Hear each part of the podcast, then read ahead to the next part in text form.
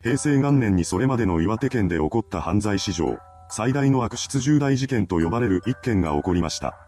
この動画ではその内容をまとめていきます。後に事件の加害者となる男、角地山秀武は一家の次男として種市村で生まれました。そこで育っていった角地山は1954年4月に地元の小学校に入学しています。彼は幼い頃から人間関係をうまく築くのが苦手だったらしく、周囲と馴染むことができませんでした。また、成績も悪く、読み書きすらも満足にできなかったそうです。それもそのはず、角地山は知的水準がかなり低い少年でした。ですが当時の時代背景もあって幼少期に検査などを受ける機会がなかったため、そのことは周囲に知られていなかったそうです。結果として彼はただの落ちこぼれという認識をされてしまいました。それでも角地山が不登校になるなどといったことはなかったようです。彼は小学校卒業後も地元の中学に通っています。1963年3月に地元の中学校を卒業し、一時は父親が仕事にしていた配線解体の作業を手伝うなどしていました。しかし、それから数年後に父親が亡くなってしまい、その仕事も失ってしまったようです。そこで1968年頃から各地山は漁船員や土木作業員などをするなどして生計を立てていました。ただし、その職場でも彼は周囲の人とうまくやることができません。そのため各地山は一つの職場に留まることができず、同じ漁船員でも乗る船を次々と変えていました。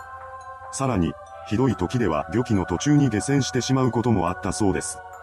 そんな生活を続ける中で彼は胃炎になってしまい、1973年頃に入院しています。そこで角地山は同じく入院していた女性 A さんと知り合いました。そして二人は仲を深めていき、結婚の約束をしたそうです。しかし当時の角地山は仕事をしていない期間が続いていたため、ほとんど金を持っていない状態でした。そんな彼の状況を知った A さんの両親は彼との結婚に猛反対します。ですが、それで引き下がる二人ではありませんでした。結婚を諦めきれない彼らは駆け落ちを決意したのです。それから間もなくして A さんは角地山との子供を身ごもりました。その事実を聞いたことで、A さんの両親は角地山との結婚をしぶしぶながらも認めたそうです。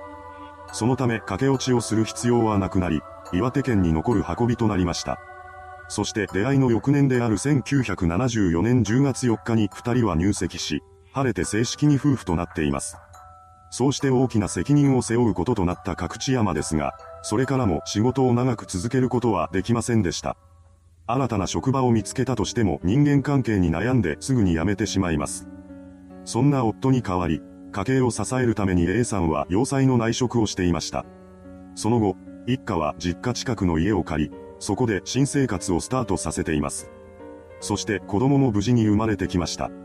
それからも二人は次々と子供を設けていき、最終的に角地山家は夫婦に長女 B、長男 C、次男 D、三尾 E の子供4人を合わせた6人家族になったようです。家庭内での角地山はとても横柄な態度をとっていました。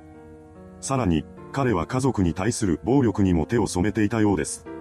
また、この時になっても角地山はまともに仕事をしていませんでした。それなのにもかかわらず家族の数は増えていたため、家計は徐々に圧迫されていきます。しばらく経った頃には家賃すら満足に払えないような状況になってしまいました。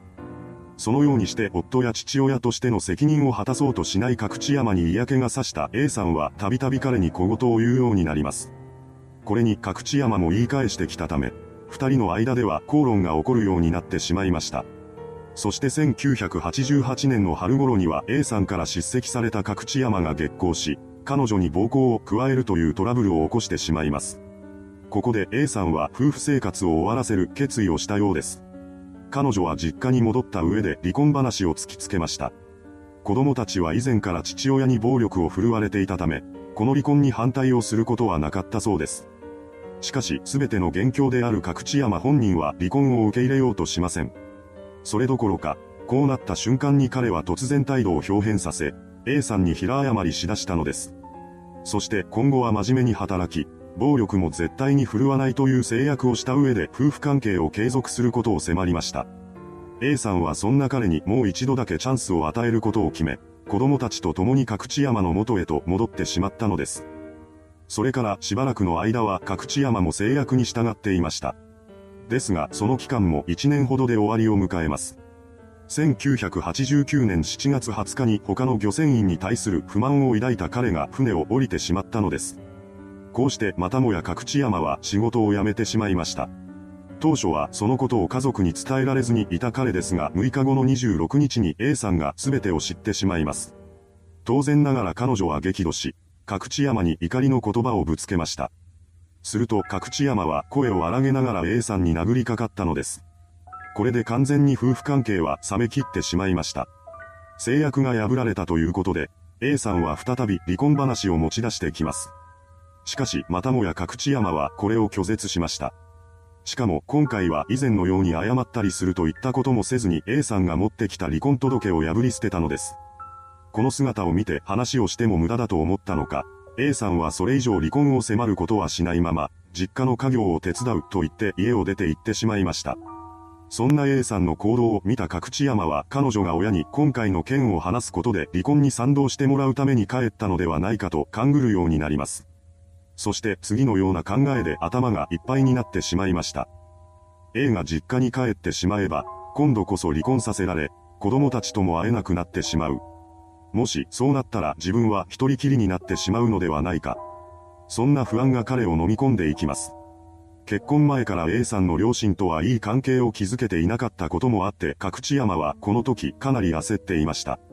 ただ、その焦りに反して A さんはいつものように家へと帰ってきたようです。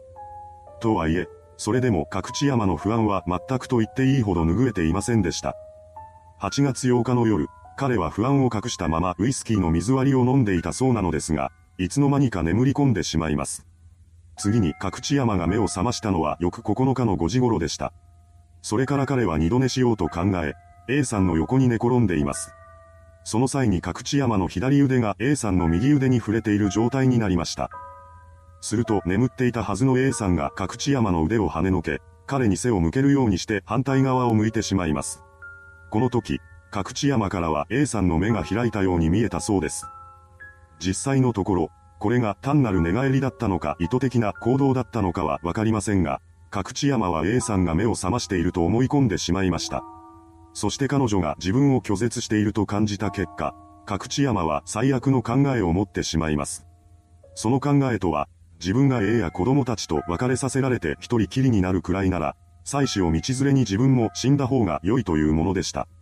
こうして彼はすやすやと眠っている妻と子供たちを皆殺しにする決意を固めたのです。角地山は気持ちを高めるために日本酒をすごい勢いで飲み出しました。そして漁船から持ち帰っていた狩猟刀を持ち出してきます。彼は鞘から狩猟刀を抜き、眠りについている妻や子供らに突き刺していったのです。妻子はいずれも眠っていたため、抵抗する間もなく殺されていってしまいます。そして残るは長男の C 君と次男の D 君だけになりました。角地山はまず D 君に襲いかかります。そうして彼の息の根を止めた瞬間、すぐ横で寝ていた C 君が目を覚ましてしまいました。C 君は狂気に満ちた父親と周囲に横たわる家族の死体を見て逃げ惑います。そんな彼を部屋の隅に追いやるように角地山はじりじりと迫っていきました。そして逃げる隙間を奪った上で C 君の背中に狩猟刀を突き刺したのです。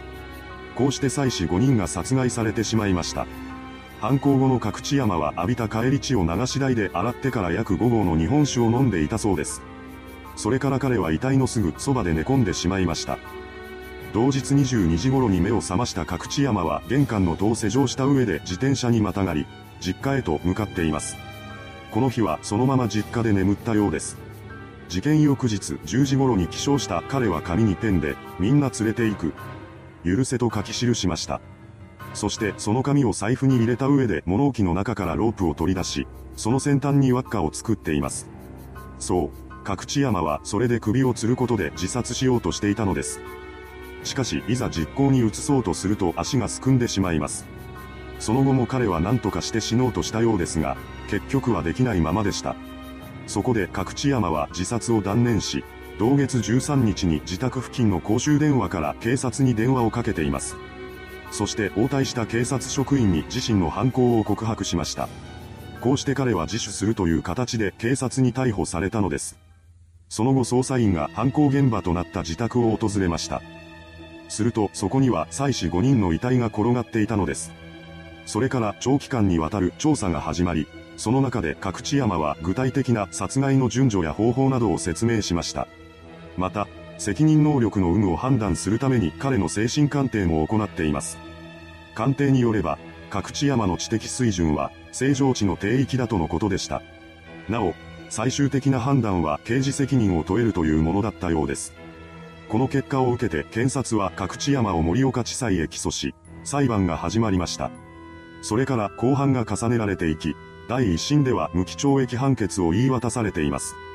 この判決を不服とした検察側弁護側の双方が共に控訴したため、仙台高裁での控訴審が始まりました。そして事件から約3年後の1992年6月4日に第一審判決が破棄されることが決まり、検察側の求刑通り角地山に死刑判決が下されました。納得できない角地山は翌日に最高裁へと上告するのですが、上告審が決心する前の同年10月6日に彼は高知先の宮城刑務所仙台高知支所で体調を崩し、国立仙台病院に入院することが決まったようです。しかし、それによって角地山が回復することはなく、わずか10日後の16日午後に死亡しました。そのため、刑事訴訟法に基づいて本事件は控訴棄却されることとなったのです。いかがでしたでしょうか？人として多くの欠陥を持つ父親が起こした最悪の事件。彼は本来守るべきはずの家族を大切にせず、最後には自らの手で死に追いやったのです。それではご視聴ありがとうございました。